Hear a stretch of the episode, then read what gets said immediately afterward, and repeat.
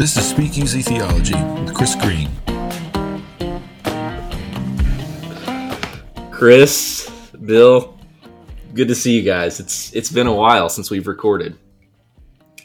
I'm glad that we're back at it. Mm-hmm.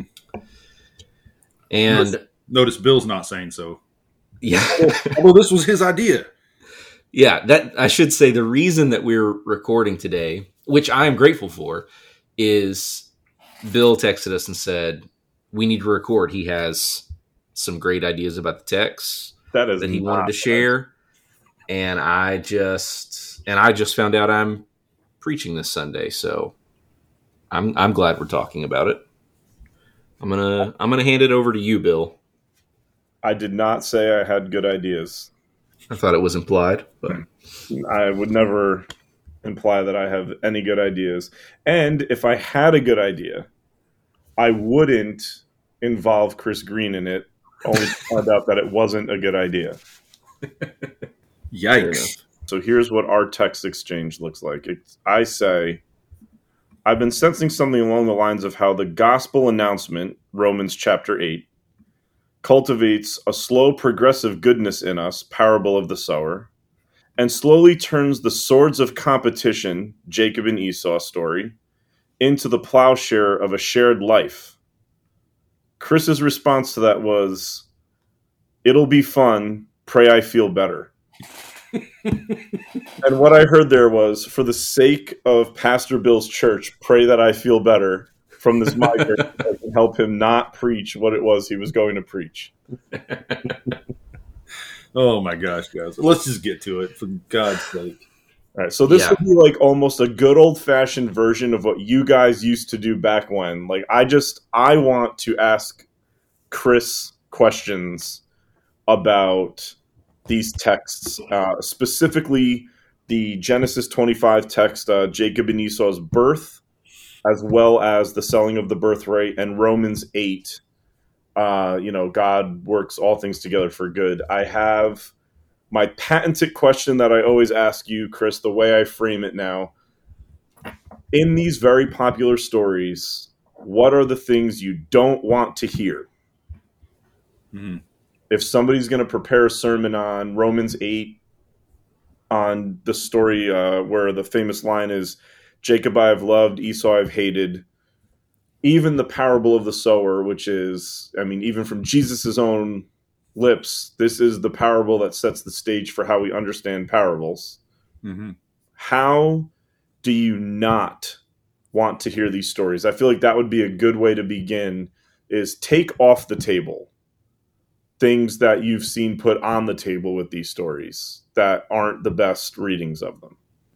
Sure. Well, I think if we start with, I mean, there's too much on the table to take off in one conversation.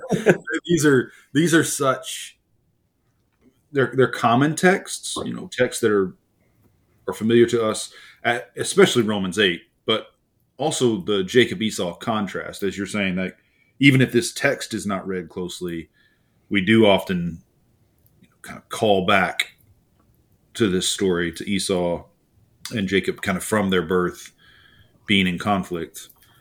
Do you want me to start reading the Genesis 25 text and then you could stop me or how do you want to do it? Yeah, yeah, that's good. So these are the uh, lectionary texts for this coming Sunday. Uh, one of them is Genesis 25, 19 to 34. And Chris, I'll just, you know, I'll pause and you can ask me to keep going or whatever. Yeah, yeah. These are the generations of Isaac, Abraham's son. Abraham fathered Isaac, and Isaac was 40 years old when he took Rebekah, the daughter of Bethuel, the Aramean of Padan Aram, the sister of Laban the Aramean, to be his wife. And Isaac prayed to the Lord for his wife because she was barren. And the Lord granted his prayer, and Rebekah his wife conceived. The children struggled together within her, and she said, If it is thus, why is this happening to me? So she went to inquire of the Lord, and the Lord said to her, Two nations are in your womb, and two peoples from within you shall be divided. The one shall be stronger than the other, the older shall serve the younger. Yeah, why don't you fin- finish the passage and then we'll comment on it. So it runs through verse 34, right? It does. There's a there's a clean break here. So it says, "When her days to give birth were completed, behold, there were twins in her womb. The first came out red, all his body like a hairy cloak. So they called his name Esau. Afterward, his brother came out with his hand holding holding Esau's heel. So his name was called Jacob. Isaac was sixty years old when she bore them. When the boys grew up, Esau was a skillful hunter, a man of the field, while Jacob was a quiet man dwelling in tents. Isaac loved Esau because he ate of his game." but Rebekah loved Jacob. And then there's a break, and then the story of Esau selling his birthright to Jacob comes next. And that's Yeah. part of the text. Yeah, so before you read that, I'll just say on the one hand, you've got a tradition that reads these texts as elect, non elect paradigm, right? So that there are those Jacob have I loved, Esau have I hated. You mentioned that before, that Paul will take up in Romans. And a kind of flat, I think, unimaginative reading of election that doesn't really pay attention to what the text is saying, that assumes, you know, there are some people who are favored and others who are disfavored. Some people are in, other people who are out. So I think that's a that's a deeply problematic reading that most of the people in our circles don't hold, but there are plenty of people who do hold it, right?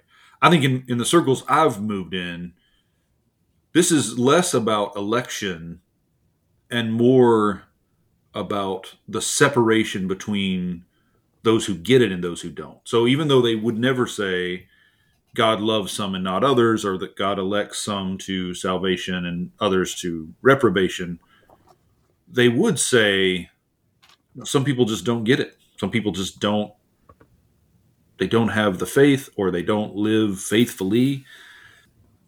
That may be true, but that's so untrue to what the text is doing, right? This story is up to so much more than simply pointing out a son who doesn't get it, or you know, a son who's unruly and irresponsible. Those readings kind of boil down to, at the popular level, quote unquote Calvinists and quote unquote Arminians, right? People who are arguing for predestination and those who are arguing for free will. And all of that's bogus. I mean, all of that is just completely misguided. So I think any reading that's used to support something in that paradigm, you know, again, whether you're affirming election or not, whether you're affirming free will or not, all of that's a mistake. It's a misreading of this text, and it's a theological, you know, misconception. Like th- those terms don't actually hold. Care to elaborate more? I don't know, not yet. So all the foreshadowing going on in these in these texts about the boys who are struggling uh, within the womb, and God declaring, you know, that the younger will serve the older. Isaac loving Esau because he ate of his game. Let's talk about that verse right there. I feel like, and I could be wrong. Correct me if I'm wrong. I feel like so much swings on verse 28, like the verse that separates the end of that story with the selling of the birthright. Isaac loved Esau because he ate of his game, but Rebecca loved Jacob. Yeah. And it's, you know, the word but there is Isaac loved Esau because he ate of his game, but Rebecca loved Jacob. Mhm. Would, would you say that that's a, a pivotal verse? Does that have a lot of like, pun intended, is there a lot of pregnancy in that verse? Oh, absolutely. Yeah, yeah, yeah. And I, I think it, it points to kind of a deep dysfunction. I mean, one one of the things that kind of moves all of the stories in Genesis is the what we would call like systemic systemic dysfunction in the families, right? where there's rivalry and suspicion and betrayal and deception kind of constantly at play. I mean, you see it for example, Abraham and Sarah, when they're about to pass into Egypt, and Abraham says to Sarah, "You know, we have to tell them that you're my sister. Can you know? Can we do it this way? Tell them that you're my sister, so that they don't kill me and take you from me, knowing that you're my wife." And that, I mean, that's relatively minor compared to what happens right between Jacob and Esau. So these these kinds of conflicts are are everywhere. Of course, I mean, I should have started with Cain and Abel, right? That the the first family, like right from the jump. Why is it that Eve is being tempted without Adam there? then why does Adam so quickly blame her, you know, in the moment of confrontation? They have their children and one kills the other, and there's no mention of them confronting Cain or grieving Abel. Uh, it's deeply dysfunctional all the way through, and this this story continues that, and it points to the ways in which these boys they're already fighting in the womb, but then when they're born, that fight kind of continues in the way that they're loved differently by their parents, and apparently for different reasons, right? Like there's a way in which it seems Isaac's love is pretty twisted. You know, he loves him because at least at least there's a suggestion of that. Yeah, I mean, at first glance, well, I mean, throughout the story, there seems like there's quite a bit of competition between all different kinds of people, and it seems that way, like you just pointed out, from Adam and Eve. Like the minute the minute the Lord came into their the garden, there was competition between them. You know, she made me do it, the serpent made me do it. So there's competition between Adam and Eve. There's competitiveness between Adam and Eve and creation, right? And then obviously in this story, the brothers are striving together in the womb. And Isaac loves Esau because there's something Esau's producing, but Rebecca loves Jacob. And it seems like Isaac's love for Esau is in competition with Rebecca's love for Jacob, which seems like there's some competitiveness between Isaac and Rebecca. Mm-hmm. Right. And so it reminds me of the James 4 verse, and I, I, think it's James 4, verse 1 or something. But what causes quarrels and fights among you? Is it not that you're at war within your passions? Yeah, yeah, yeah. And so, I mean, is that like a fair read here? Like, is this supposed to be pointing out the competitiveness that lies within our human relationships and maybe even also the competitiveness that lies within ourself mm-hmm. over our own selves? Yeah, no, I think that, yeah. I think that's exactly right. There's, there's kind of deep conflict both within and between us. Like we, we're, we're set against ourselves and, set against those who are around us because we are at odds with ourselves. I, I think that's absolutely running that that theme is running through all of these stories. There's an ambiguity too. I should have um, Robert Robert Alter points this out that that line, "The older shall serve the younger," in Hebrew, it can be read, "The older, the younger shall serve." and his contention is that the the syntax is like designed to be ambiguous right? So there's a there's a word that's given but it's not a clarifying word. It's a word that you you're not sure what it means it's not clear. It's not a clear word. So there's there's a kind of division that's hidden inside of this this ambiguity or this confusion this uncertainty about what the prophecy even means. Do you can so again can you can you take this like can we put ourselves in the in the person of rebecca and just talk about like this inner conflict that we have within ourself? And then if you're going to take it that way what what does this reveal about that inner conflict would you say yeah so if we get if we get there if we if we start to let the text work on us well right so we kind of started with what are bad readings of this text. I think what you're asking here is a good question. Like what why does the text keep drawing attention to the conflict in these characters and between them? What is it trying to show us, right, about it? And I, I think it helps to just follow the flow of the story and notice you know, what we're being told, right? So this the section is introduced with the claim that we're we're going to hear about the descendants of Isaac, who's the son of Abraham, right? And we're told that Isaac is 40 years old when he marries. He marries Rebecca. He prays. So we, we have two prayers here, but notice how they play out, like the answers to those prayers. Isaac prays because she's barren, and the Lord grants his prayer. but not immediately. I mean, it's years and years and years. I think 20 years before the prayer is answered. Right. So in one line, the text says, you know, Isaac prays, the Lord grants his prayer. But that, if we're not careful, that reads like, you know, an, an event that unfolds quickly, right? That that presents itself, that happens suddenly, but it doesn't at all. And Rebecca conceives, but her conception is is incredibly painful, right? So she's got a long period of barrenness, finally broken by pregnancy, but that pregnancy is itself incredibly painful. And so she says, if it's if this is how it is going to be, why do I live? she's somehow anticipating that this conflict already going on in her womb is going to carry on into the lives of these children when they're born. And we know the answer is that it is going to be this way. It is going to be this way. This this struggle is going to continue.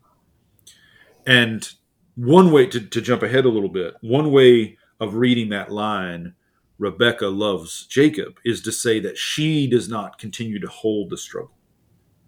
She sides with, with one side of herself, and Isaac sides with the other. But at this point, she can't do that. They're both within her, right? And it's overwhelming. Um, how am I going to live with this? And so she prays.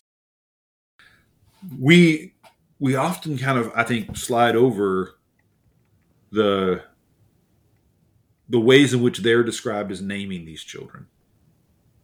And notice we finally, yeah, we finally get that that line. Isaiah was, I mean, Isaac was 60 when she bore him. So he's 40 when he prays the prayer or when he marries. He's 60 when she is born or when she gives birth. And then they name these children, and the naming seems superficial. Right? They're just naming them for what is happening at the moment of birth. Not not I mean nonchalant doesn't quite get at it. It's it's it's almost frighteningly casual given the stakes of the moment. I mean they've been praying for what 20 years for this to come and then all of those months of struggle through the pregnancy why why not pray for a name? I mean, we know, for instance, Isaac's name was given by the Lord. He was his parents were told what to name him. So why doesn't Isaac say to the Lord, "Hey, what do you want me to name these children?" And his his father, right, has his name changed by God. Isaac can't have not known that names were significant. And of course, Jacob's name is going to get changed. It's interesting because you see so Isaac prays, he wants an answer fast. God's response, 20 years in the making. Rebecca prays, she wants an answer fast. God's response is about nations that are going to come from her, not even about the two kids. So again, his response has to do with generations and genealogies, not just, you know, yes. the next three months or so. Then they name their children super fast based on what's happening and we see their children making decisions super fast based on what's happening. I mean, it's it's one thing that Esau sold his birthright so fast. It's another thing that Jacob immediately goes for the jugular. He's like, "Oh, you're hungry? Let me have your inheritance." It's like, right, right, right. you know. yes. And then, if you want to just, we don't have to read it yet, but if you want to look at Jesus and what he's saying in the in the gospel, he's saying the way to understand all the parables I'm going to teach is to understand this parable of a man who went out to sow, and you see Jesus being the revelation of being the revelation of God in this story uh, in Genesis, moving and talking about the kingdom as if it's something that is very, very slow in developing. Like the way that you understand all parables is by understanding this rhythm of sowing, waiting, and reaping mm. and the slow cultivating nature of it all. Yeah. And so it seems like there may be so so if you take it and I'm just taking this one little strand, just riffing off of this one little strand. If you take the dichotomies between the the our desire to speed things up and God's I don't want to say desire to slow things down, but just to move at the pace that he moves at, which Mhm. right is slower than what we're looking for. And then you look at Jesus's parable in the biggest possible picture about just the time the kingdom of heaven takes. And then with those two poles, you look at Romans 8, all things work together for good. It's just amazing how when we quote that verse, we think that's a tomorrow thing. Mm-hmm. But I think um, who was the person you did that podcast with, Chris, um, about how not to handle trauma a few few weeks ago? Uh, Bill Bucher. He Bill in that podcast summed up fundamentalism in in a way that it made so much sense to me, and it was such a simple sentence. But he said fundamentalism is a theology defined by a lack of patience. Yeah. Yeah. Everything is about understanding this now, having this happen now. We can fix this problem now. And it's like a theology built around speed. Yes. I see this theme here about like inner conflict and our and our desire to want to get rid of this inner resolve this inner conflict as fast as we possibly can and it seems like God we're talking about what's happening in our life now and God's talking about nations hundreds if not thousands of years from now. Jesus is talking about sowing and so obviously all things working together for good might not be the instantaneous result we're looking for. Do, do you think the story is helping us slow down in some of those areas? I mean, is that like too superficial of a reading? No, I'm. I think there's more to the reading than that, but that's absolutely essential to it. But I, I think it is it is about time and timing, but it is also about what. Well, let me put it like this. So it's not just that they get what they're asking for later than they expected. Okay. They don't quite get what they're asking for at all. Mm, right? So it's it is it is about time, but it isn't only about time. What is happening with those boys? That conflict is not going to be resolved. And if you notice, again, the text is, is careful. What Isaac and Rebecca pray for, like so, Isaac knows that she is barren, and he prays for his wife, and she conceives. She is overwhelmed by the conflict, right? If this is going to be the way it is, how can I live? And she goes to inquire of the Lord. But notice, we're not told what she asks. Is she asking, Will I live? Is she asking, Why am I in, why is this so conflicted, this pregnancy so painful? Why are these boys, in fact, the way the story is told, she doesn't know that there are, that there are twins. She just knows that the, that there is pain. And then when the time comes to give birth, there are twins, right? So she seems to learn at that moment Hmm. that there are twins. So again, what what is she inquiring? What is she praying about? We don't know. And and then of course you get that strange sequence of naming and then the the pregnant description of Isaac loving one and Rebecca loving the other. That's meant to, of course, harken back to previous stories, but it's also meant to tell us that some way in which they're not, there's something too immediate, too, well, in the language of Romans, too fleshly about the way that they're living. And so what they're asking for is in relation to that. So in the language of Romans, they're they're asking for flesh. God is working spirit. It isn't just that they're given what they're asking they're, they've asked for later, they're given spirit instead of flesh. could you almost see it here as uh, like I guess I mean like maybe like a thin example would be Zachariah versus Elizabeth. I'm sorry, I'm sorry, Zachariah versus Mary. Yeah, yeah. Luke 1, yeah. Yeah, and so you have like you have Isaac praying for a specific thing. You have Isaac loving Esau because of a specific thing. But then you have Rebecca inquiring ambiguously Mm-hmm. and loving Jacob for seemingly larger, more deep, more rich reasons because of who he is, not not his productivity or whatever. And so, do you almost do you, can you almost look at Rebecca and see like almost like a Marian example already beginning to develop here, where she seems to maybe be more in tune with that slow, methodic. This could be bigger than the moment where Isaac's a little bit wrapped up into it. Maybe. I mean, I think the story is designed to kind of allow for multiple readings, but I think that is a viable one. That Rebecca has a depth to her that Isaac just lacks, right? That Isaac is not. He, again, if we if we read it that way, the flesh spirit dichotomy is between Isaac and Rebecca. Before before I ask uh, another question, Chris Brewer, what are you what are you thinking about here?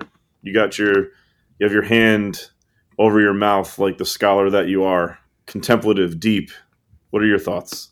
Oh man, I feel anything but scholarly. I feel exactly like I felt at the beginning of this, which is, oh my gosh, I still have nothing to preach on. oh, I don't know, man. I'm I'm kind of I'm kind of spinning over here. I'm trying to figure out what I feel about these texts. What I what I talked about last week, and I want to ask Chris a question here. What I talked about last week was very simple about how the being internally restless is one of the things that leads to a lack of patience. So, like uh, being unresolved on the inside will lead us to wanting to resolve as much as we can on the outside to just grasp at some sense of control. So I'm a mess on the inside, so I'm just going to try to fix things around me, fix people, fix situations, and just kind of try to establish some control for myself. And I feel like I want to continue this week to talk about this inner restlessness that we all are feeling that people feel all the time and ways in which that we ways in which we try and resolve it fast and quickly that could be harmful and ways that we need to let it be what it is and wait for the moments where God shows up for us in that turmoil. So that's like a personal sense of what I'm feeling when I read this text. I'm feeling in me just kind of the analogy about this this inner conflict between Jacob and Esau being an inner restlessness that we carry within ourselves and a, and a desire to want to fix it, resolve it, get rid of it, read my psalm for the day and and you know walk in the victory of God and how that's brought a lot of trouble into people's lives like we don't know how to process very well we don't know how to be processed very well um, and work through things slowly. Is there is there anything to be said here about that? Oh, sure, sure, sure, sure. And I think you know you've already named it with the call to patience. I mean, there there is a way in which it's just not possible, right, to live the life of faith without without living a life of patience, without patience with God and patience with ourselves and patience with our neighbors. We have to be prepared for God to take His time, right? I mean, Ecclesiastes. But I'm hesitant to to leave it at that because I think we're liable to hear that as simply saying we still know basically what's going on. That's, it's just taking yeah. a little longer than normal. And what I'm suggesting the texts are saying is you don't know what's going on, and you cannot know what's going on. That's what I want to hear from you. Like you're you're you're right now. Like I feel like this is what I was wanting to get to here. Is I want I want this conversation about patience to not have time frame be the factor like how can we talk about patience or a lack of patience not so much in terms of like flat linear like chronological time but something deeper like something something more rich more deep more powerful than just waiting or yeah. or not being able to wait like where, where can yeah. that patience conversation come from that's deeper than that yeah, so I, I think if we hear patience not as sheer endurance, but as openness to surprise, as openness to what God uh, is actually doing rather than what I expected him to do, and being able to push through the disappointment of what God is doing not being what I right? Like how how when I have my expectations geared and then God's work not only takes longer than I expected but actually brings about something I did not expect am I patient enough to let the gift he gives me mature recognizing that it is a gift even if I, I it's not the gift that I wanted or even know how to receive joyfully opening ourselves up to suffering the grace God gives us, not simply suffering the time it takes for grace to work. This is one of the places where the lectionary doesn't help us because it, it jumps over the details in the text that tell us how the disciples were mishearing what Jesus is saying. Right. So in the in the lectionary, right, we, we get Matthew 13, 1 to 9, and then we skip 10 to 17, and we pick up in 18 to 23. Why don't you read 10 to 17 if you've got it there? Matthew 10, I mean, Matthew 13, 10 to 17. And Can I just point out the irony in the lectionary text? Like this whole conversation is about moving at God's pace and not skipping over things, and the lectionary is like, yeah, whatever. Yeah, whatever. We got to get through this. yeah. Then the disciples came and asked him, Why do you speak to them in parables? He answered, To you it has been given to know the secrets of the kingdom of heaven, but to them it has been it has not been given.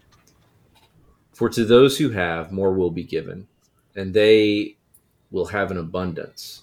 But from those who have nothing, even what they have will be taken away. The reason I speak to them in parables is that seeing they do not perceive, and hearing they do not listen nor understand. With them indeed is fulfilled the prophecy of Isaiah that says, You will indeed listen, but never understand, and you will indeed look, but never perceive. For this people's heart has grown dull, and their ears are hard of hearing, and they have shut their eyes, so that they might not look with their eyes, and hear with their ears, and understand with their heart, and turn and I would heal them. But blessed are your eyes, for they see, and your ears, for they hear. Truly I tell you, many prophets and righteous people long to see what you see, but did not see it, and to hear what you hear, but did not hear it.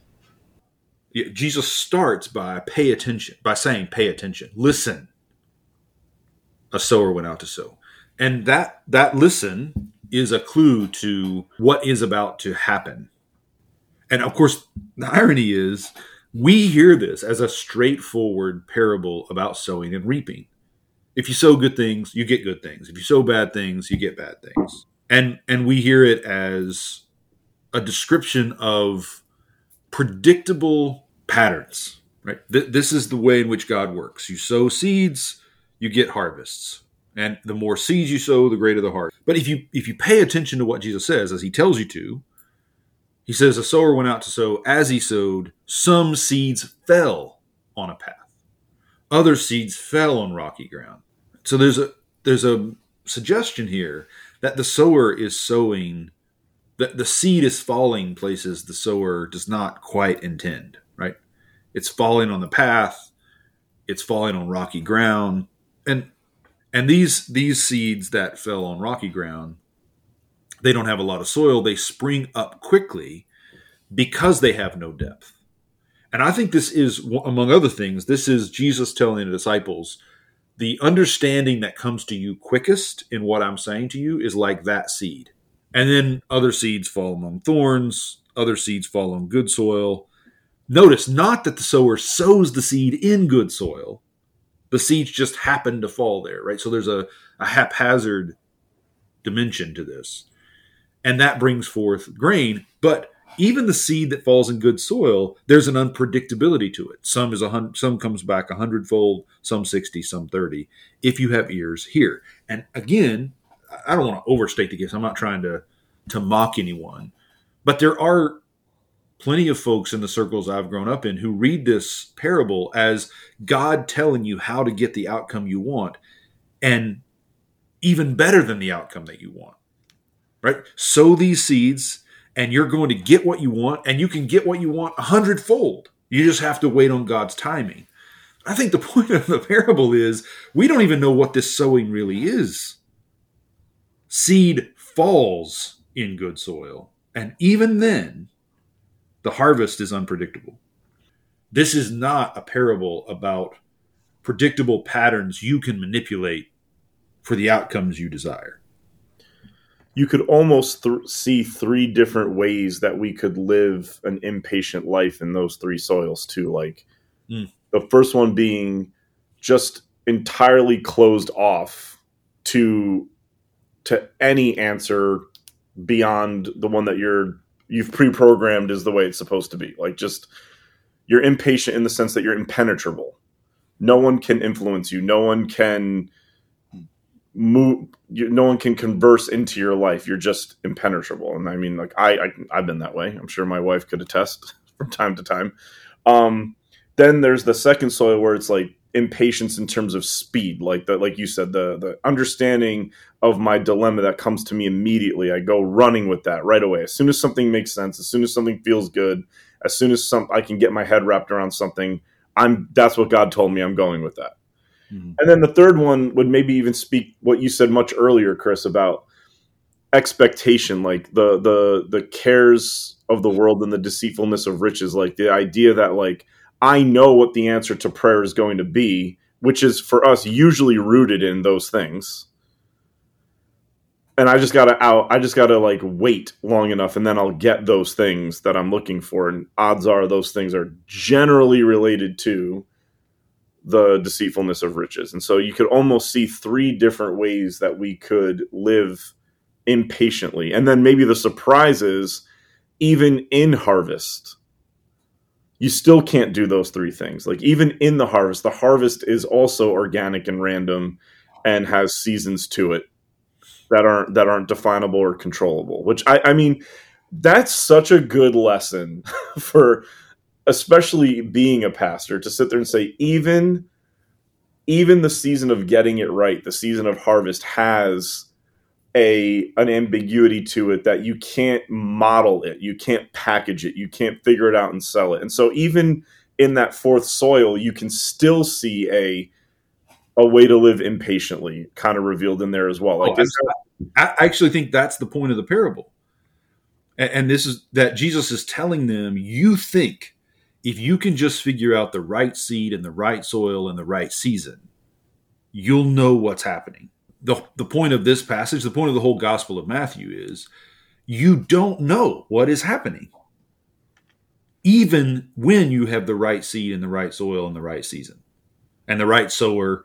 You know, like it, it just it just doesn't work that way because what the spirit is doing is more than flesh can ever catch up to can e- can ever calculate or foresee and I, I think that comes clear so to me i hear what you're saying and i think that is a that's a helpful framing but i think the the weight of the parable the reason jesus has to say listen to what i'm saying is it's actually a caution about the the good soil yeah so I, I think there are lots of ways in which this parable works, right? So I don't want to, you know, I, I was taught in Bible school that every parable has a single meaning, but that's complete nonsense, right? I mean, their parables, precisely their power is that they they cannot be reduced in that way.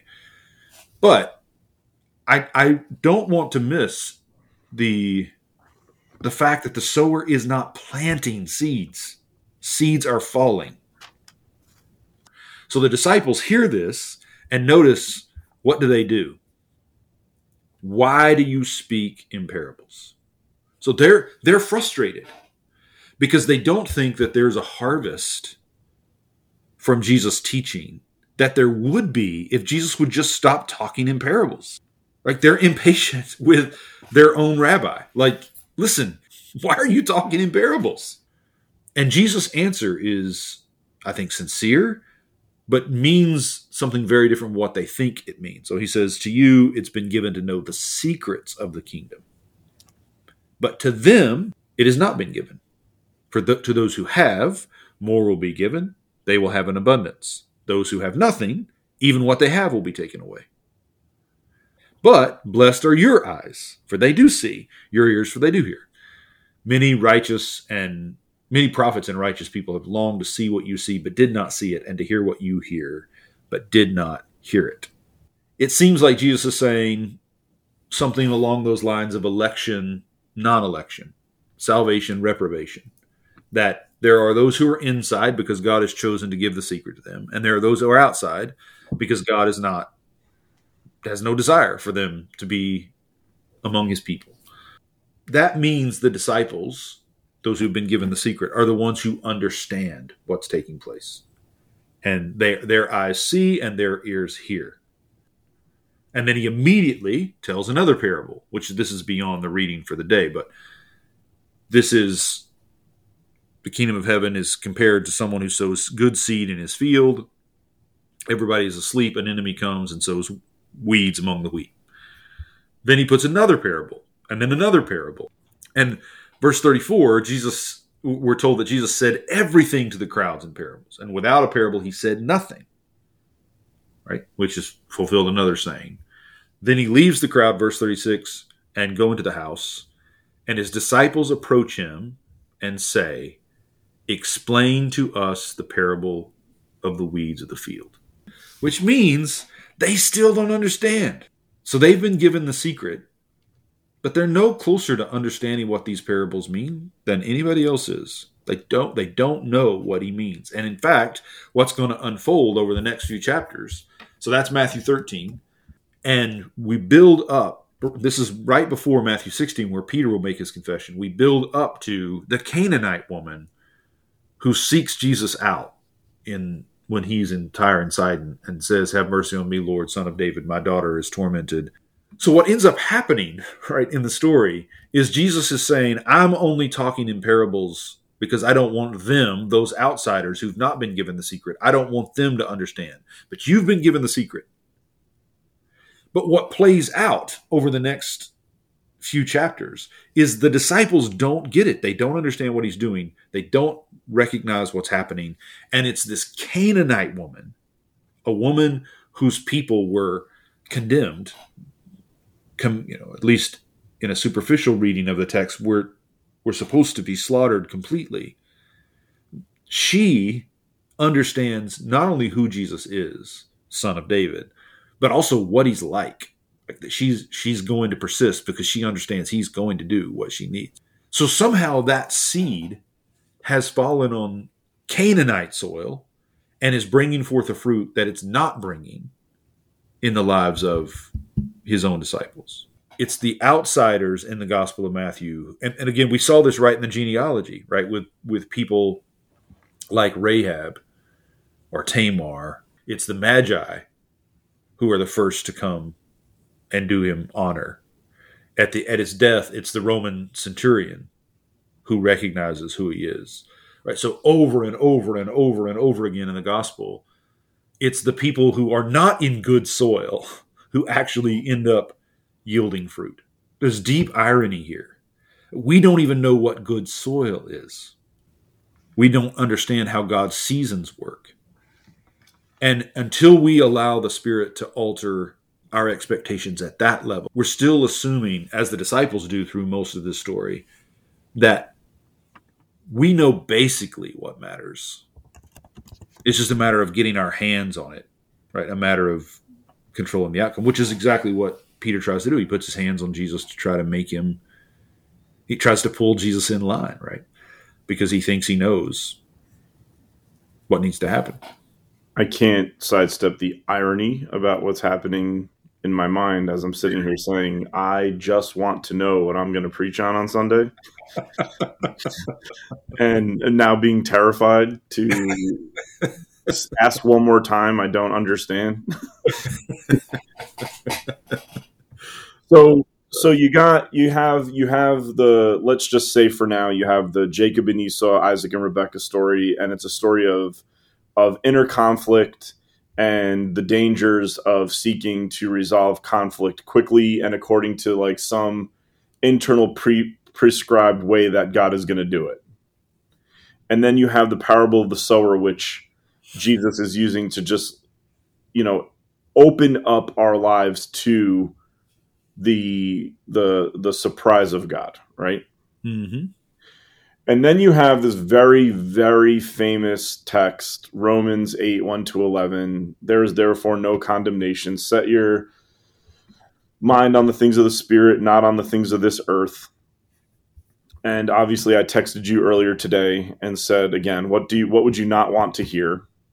Mm. But I feel like it's Romans 8 that can play that final that that third chord that could make this a harmony here between the the chord of Genesis 25, the chord of the parable of the sower. Now here's this text that is used, read, interpreted a lot. Um, what what do you see?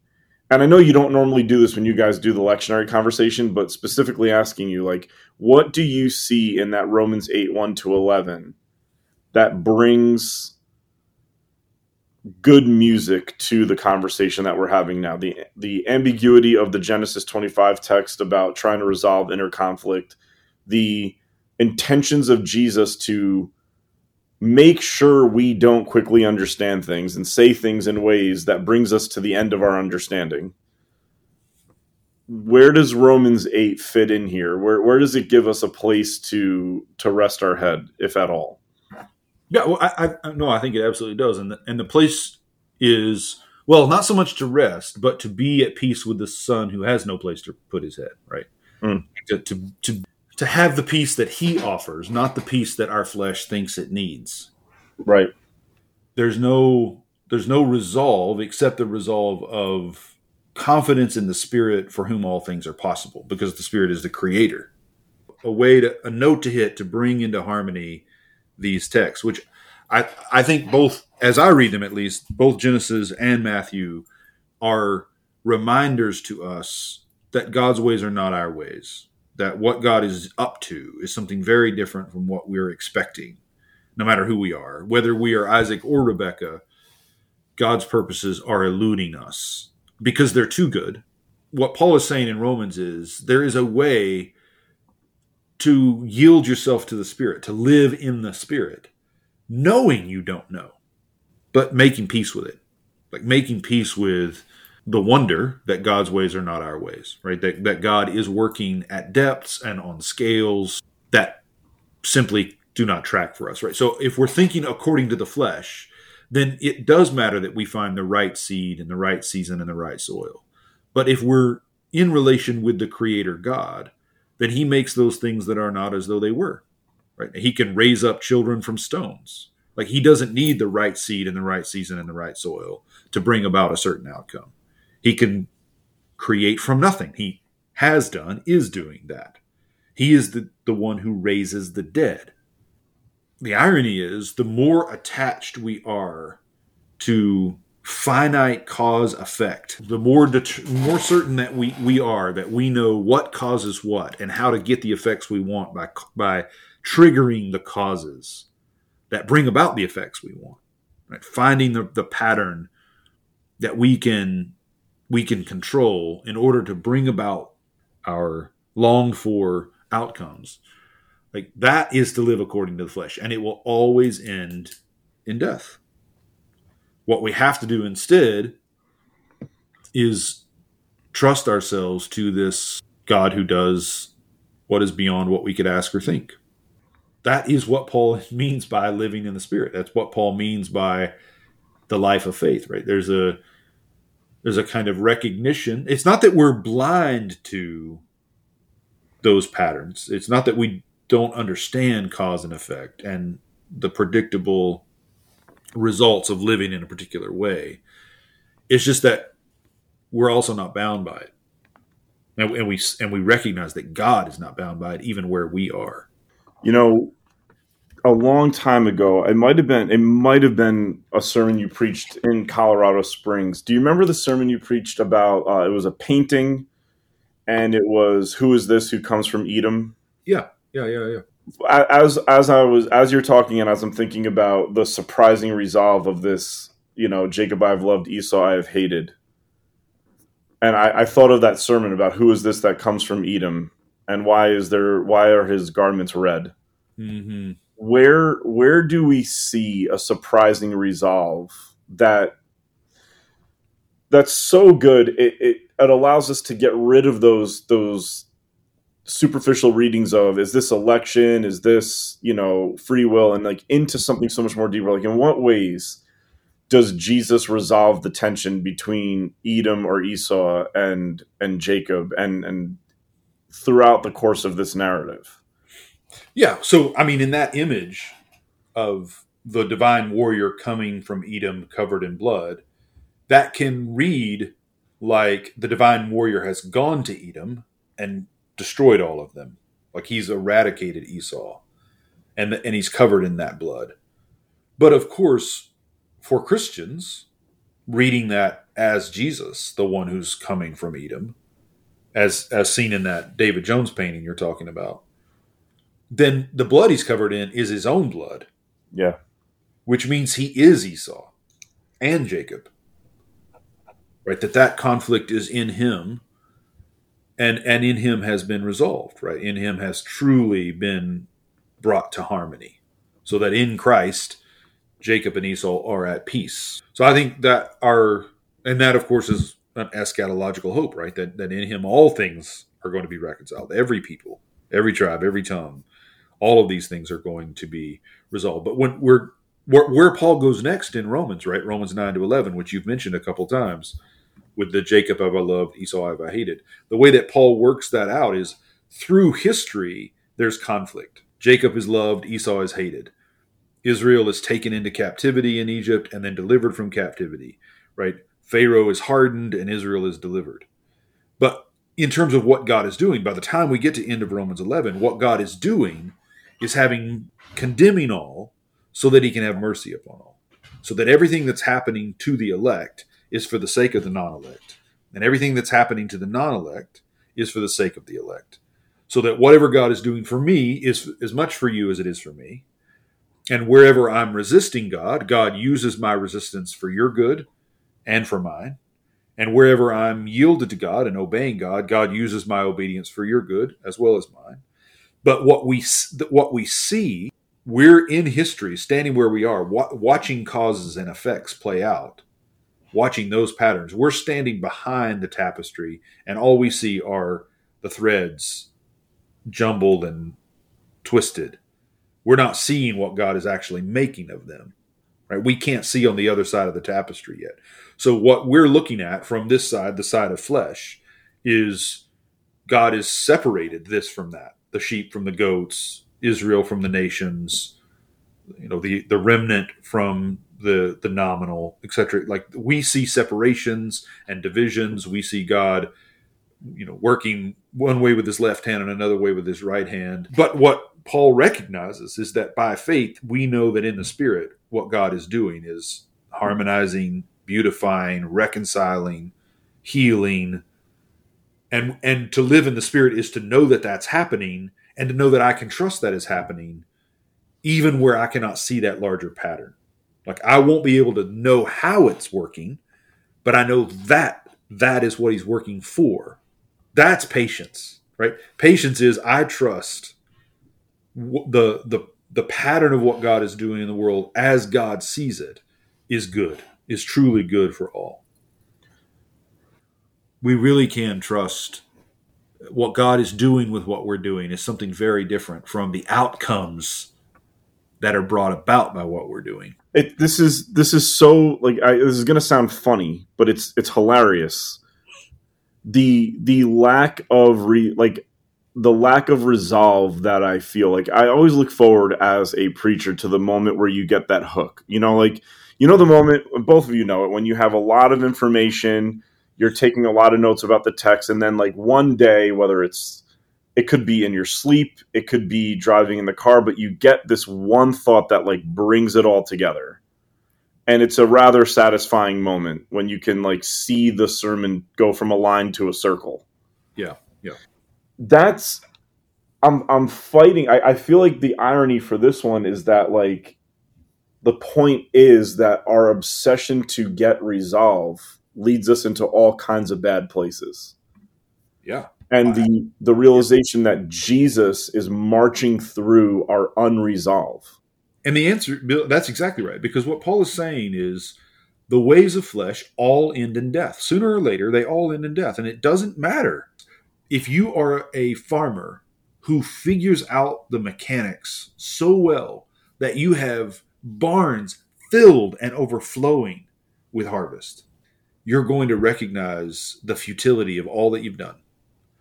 Does not matter when you're talking about outcome. Success matters. But in terms of what God is doing in the world, we can never anticipate how our failures might matter and how our successes might prove to be problematic. Because our God is a God who does the impossible, a God who raises the dead, a God who creates from nothing, a God who's found by those who do not seek him. And that kind of unpredictability means that we should be thoughtful, but we should never be enslaved to, again, patterns of predictability. To we should never think that if we could just figure out the right seed and the right soil and the right season, we would get the harvest we need, and that would change the world for good. Because that isn't actually how it works, right? That's to underestimate the power of sin, and it's to underestimate the mystery of God's goodness. It's to underestimate the complexity of of human conflictedness. So it it's not that again I don't want this to be heard. I don't want to I don't want to be heard saying something like success doesn't matter. No, it matters. But it doesn't matter ultimately because God is the God who raised the dead. So I, I think if I were preaching, the line I would take from the text is Esau's line. I'm about to die. What use is a birthright to me? Like I think that's the wrong question to be asking because I think that question about use betrays a, an overcommitment to the flesh, an overcommitment to outcomes we can control. You know, what Jesus does is not fight with the Father about the usefulness of his birthright. He just remains faithful. And of course, that is precisely how he delivers us from death. It's so cool what you just said there because the birthright is as unusable as it is sellable. Yes. So the idea of saying, "Well, I might as well give up this birthright. I can't use it," is as impatient as somebody saying, "Well, I can buy it." It, it can't be used, and it also can't be purchased. That's right. And so you see them both sort of like almost like creating like this synthetic life. Like they're they're they're making Yeah, they're making something unnatural, artificial happen. Yep, that's right. And and again, the reason we do that, I mean, Bill, that's a really important point because the reason we create artificial patterns is that the natural world doesn't actually it isn't controllable in the way that we want it to be. So we create artificial worlds that are, we think, controllable and And that's the way of the flesh, the way of the law in Romans 8.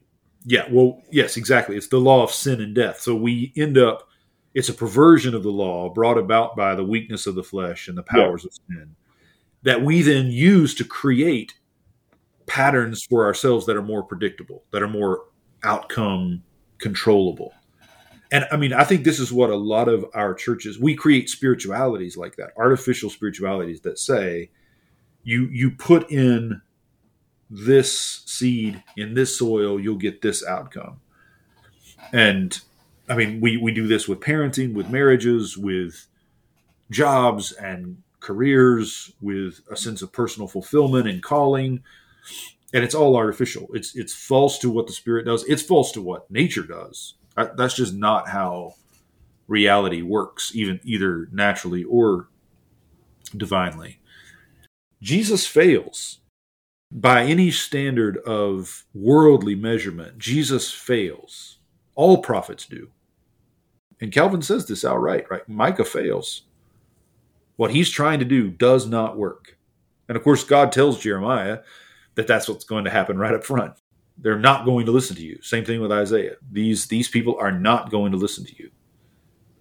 I would add, even where it does work in the short run, in the long run, it still doesn't work, right? Like so, even if you get it to to work for a while, it's not going to keep working. And yet, we don't lose heart because God is the God who raises the dead. Jesus was not doing things that were useful, and precisely so, he was accomplishing the will of God in the world. Brewer. Yeah, so I know I've not said anything in this conversation. it's been great listening to you guys. Um, no, but what what I'm thinking of right now in this moment, and thanks both of you just for talking through this and giving me time to to think. A few months ago at convocation at the convocation for the diocese that I'm a part of, our, our bishop gave this call to the clergy there to a kind of holy indifference. Mm. hmm And that's so much of Yeah.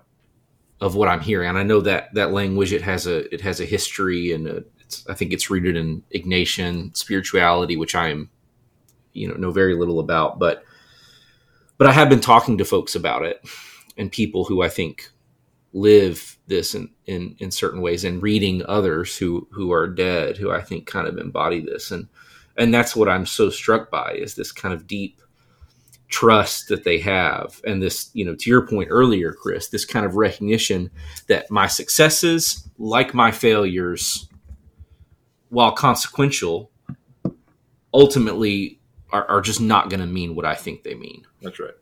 or what it seems that they mean right Mhm. now. And that more deeply abiding within them, within these lives of holy indifference, Yep. is a trust in who God is Absolutely. and what God has promised to do. And I think that that, I mean, the way that that's striking me right now with the kind of spin that I have on my life is that I can be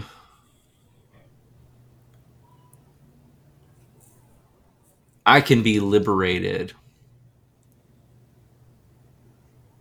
from so many of the things that I that I obsess about. Because I, I just can't track all of that. Mhm. And I certainly can't control it. Yeah. That's right, and it's uh, man, absolutely right. And and there's a way in which, like, if we go back to the story of Isaac, I mean, he's he's right to pray for Rebekah when she's barren for her to have a child. hmm What the mistake would be to think, oh, now that she's pregnant, everything will be all right. Yeah. Right? Rebekah is right to go to God with an inquiry when she's conflicted.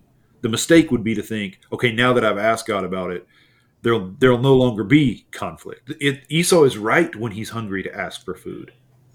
hmm All of these fleshly things are real, like the the pain of barrenness, the joy of pregnancy, the the desperation of hunger, the the pain of conflictedness, the the need for God to respond to our fleshly needs is real and isn't going to go away. The key is to recognize the, the, the key that I think Paul is pointing us to with talk about the Spirit is to recognize that God is not bound to good soil and good seed and good seasons. God is not bound to our successes, and God is not in some ways bound by our failure in other ways bound by our failures right that we we can and should live as wisely as we as we can try to be as successful as we can at the things that are ours to do to do them well. And know right that at the end of the day what god is doing is not is not tied up with or restricted in any way to cause effect relationships. Austin farrer talks about how god's action comes to us not as the spring point of our causes but as a finished product god is not the, the initiator of the causes that bring about the effects that we desire what, what god does is something that's as different from causation as it is from effect god is the creator uh, Bulgakov makes that distinction. God is not the causer of things; He's the creator of things.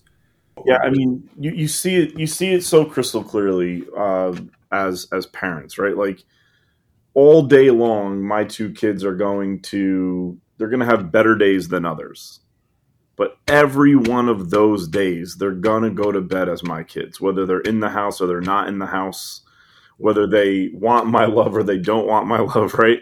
They're Yep. going each of these days are going to end with me saying those are my kids and i'm as here from them on their on their good days as i am on their not so good days and it's like they're still going to work and live and do right and do wrong and succeed and fail but there's something before that and after that that is holding them in place Mhm. like our love mine and jacqueline's love as parents go before and behind their their lives that they're trying to live Yes.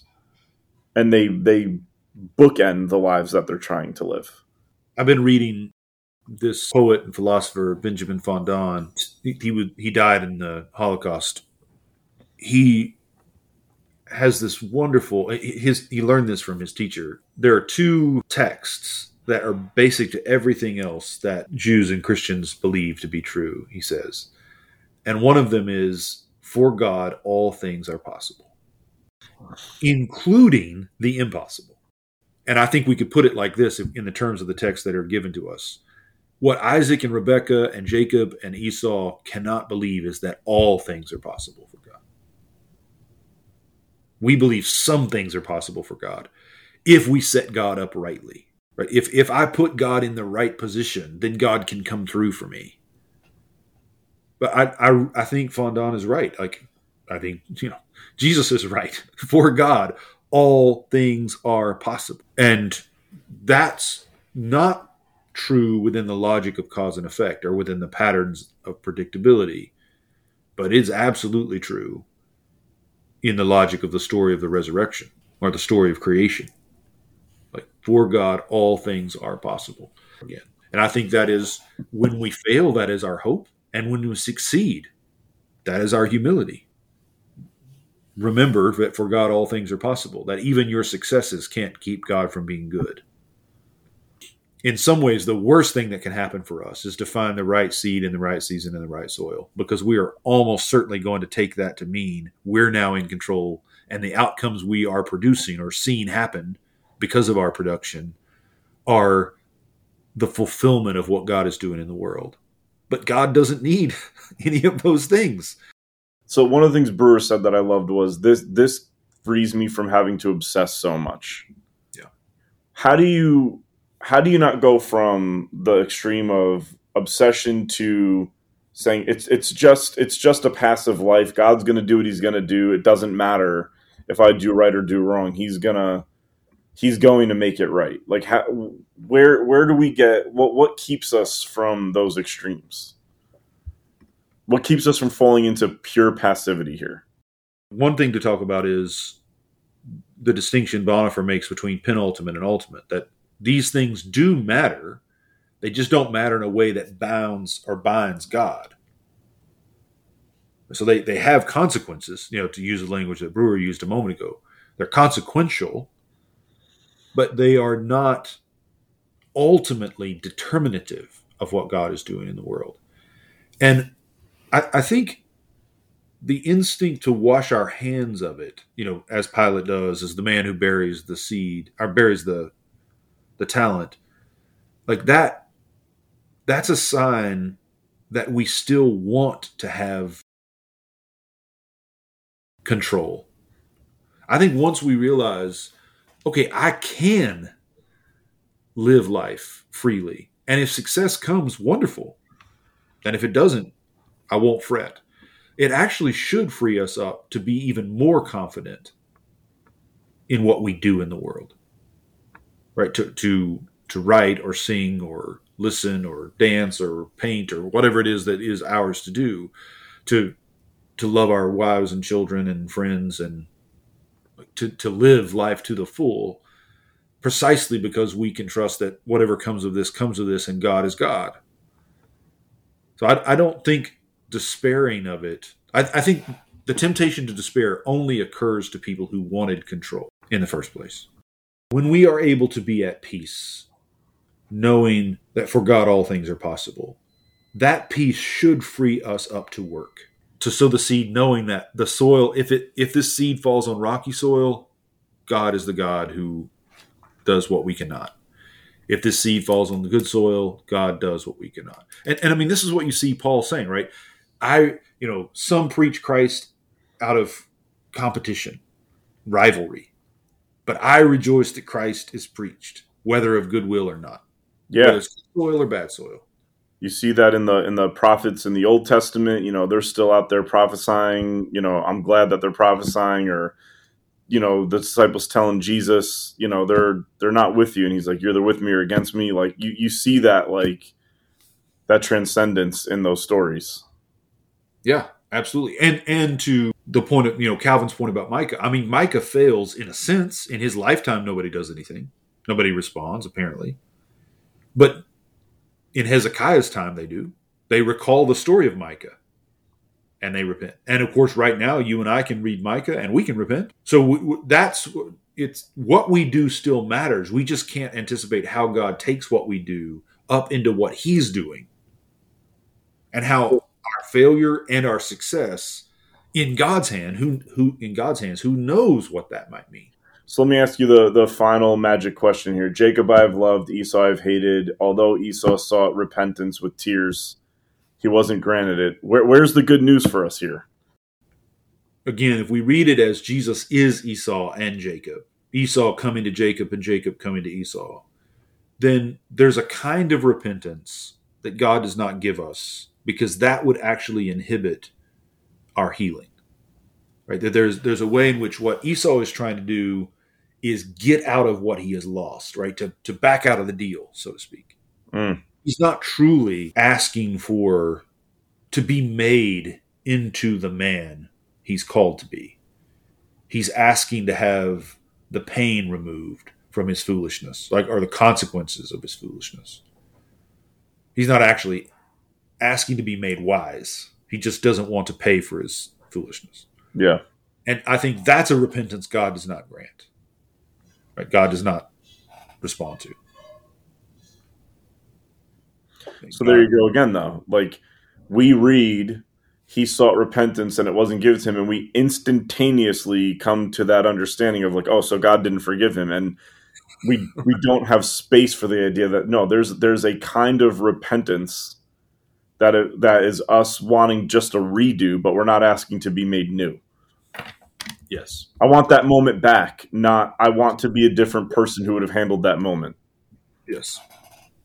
Yeah, exactly. And who not only would have handled that moment, but can be the kind of person now to make that moment right. Like, what do I have to do to become the kind of person who can address? And is in, in Hebrews is that is that text in Hebrews about Esau not not being granted repentance though he sought it is that referring to Isaac? Saying like Esau cried out to Isaac and said, "Bless me, me also." And it is It's just describing the fact that Isaac is saying there's nothing I can do. so there, there's also the idea there that like it's it's Isaac Who can't? who can't. Yes. But the, to the question that that provokes in your soul, well, then who can? It's the one coming from Edom with blood on his garments. With his blood on his garments. Yeah. Exactly. His own blood. And uh, yes, I think that's exactly right. Like it, it is. Isaac can't. I mean, at least he says he can't undo what he did. I mean, who knows? I mean, I think the text itself is ambiguous about what Isaac could and couldn't do. But he says he can't do it. But of course, again, for God, all things are possible. Yeah, even the impossible.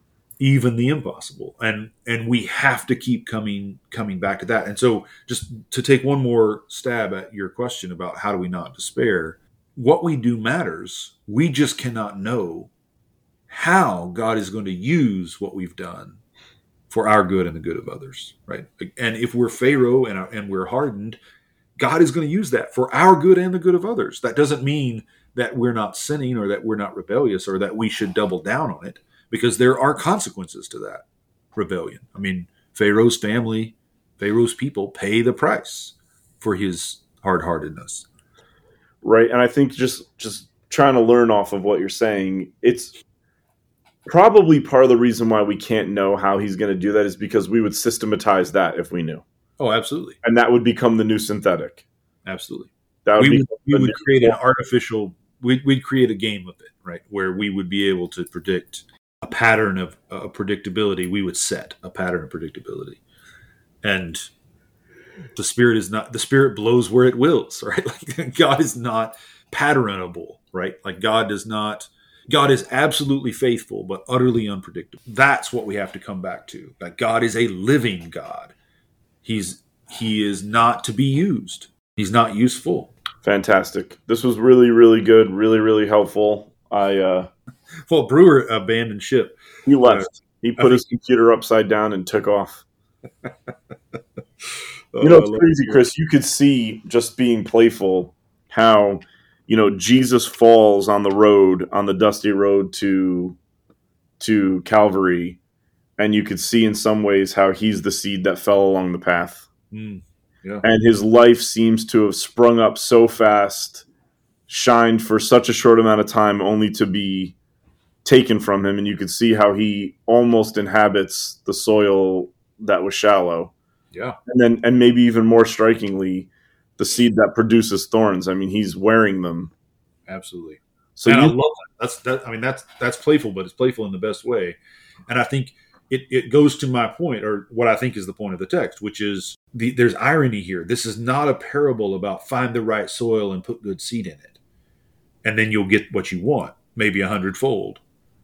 The point is, this seed is working because this sower is working in Mhm. ways you cannot imagine. so it's not a call to passivity it's a call to say get out there and work and just know as your work falls in all these different places the one who marches victoriously from edom is is is there for you. He's going to he's going to take this up into himself and make it and make it work. There won't be condemnation when this is over. Yeah for anyone. And and if your your failures will matter your successes will matter. When you live well it will matter. And when you live badly it will matter. But those will matter in god's working in ways we cannot anticipate that's right. Like i can't keep god from being god to anyone. I do have a say in how god has to be god to them. If i harm you then god has to be the healer.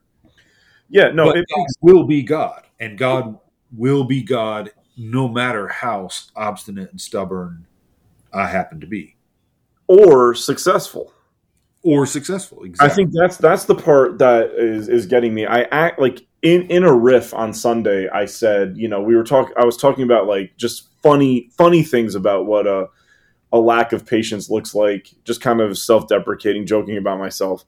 And then I mentioned how I sometimes am prone to celebrating something that started well as if it finished well, Mm, and how that's also a lack of patience.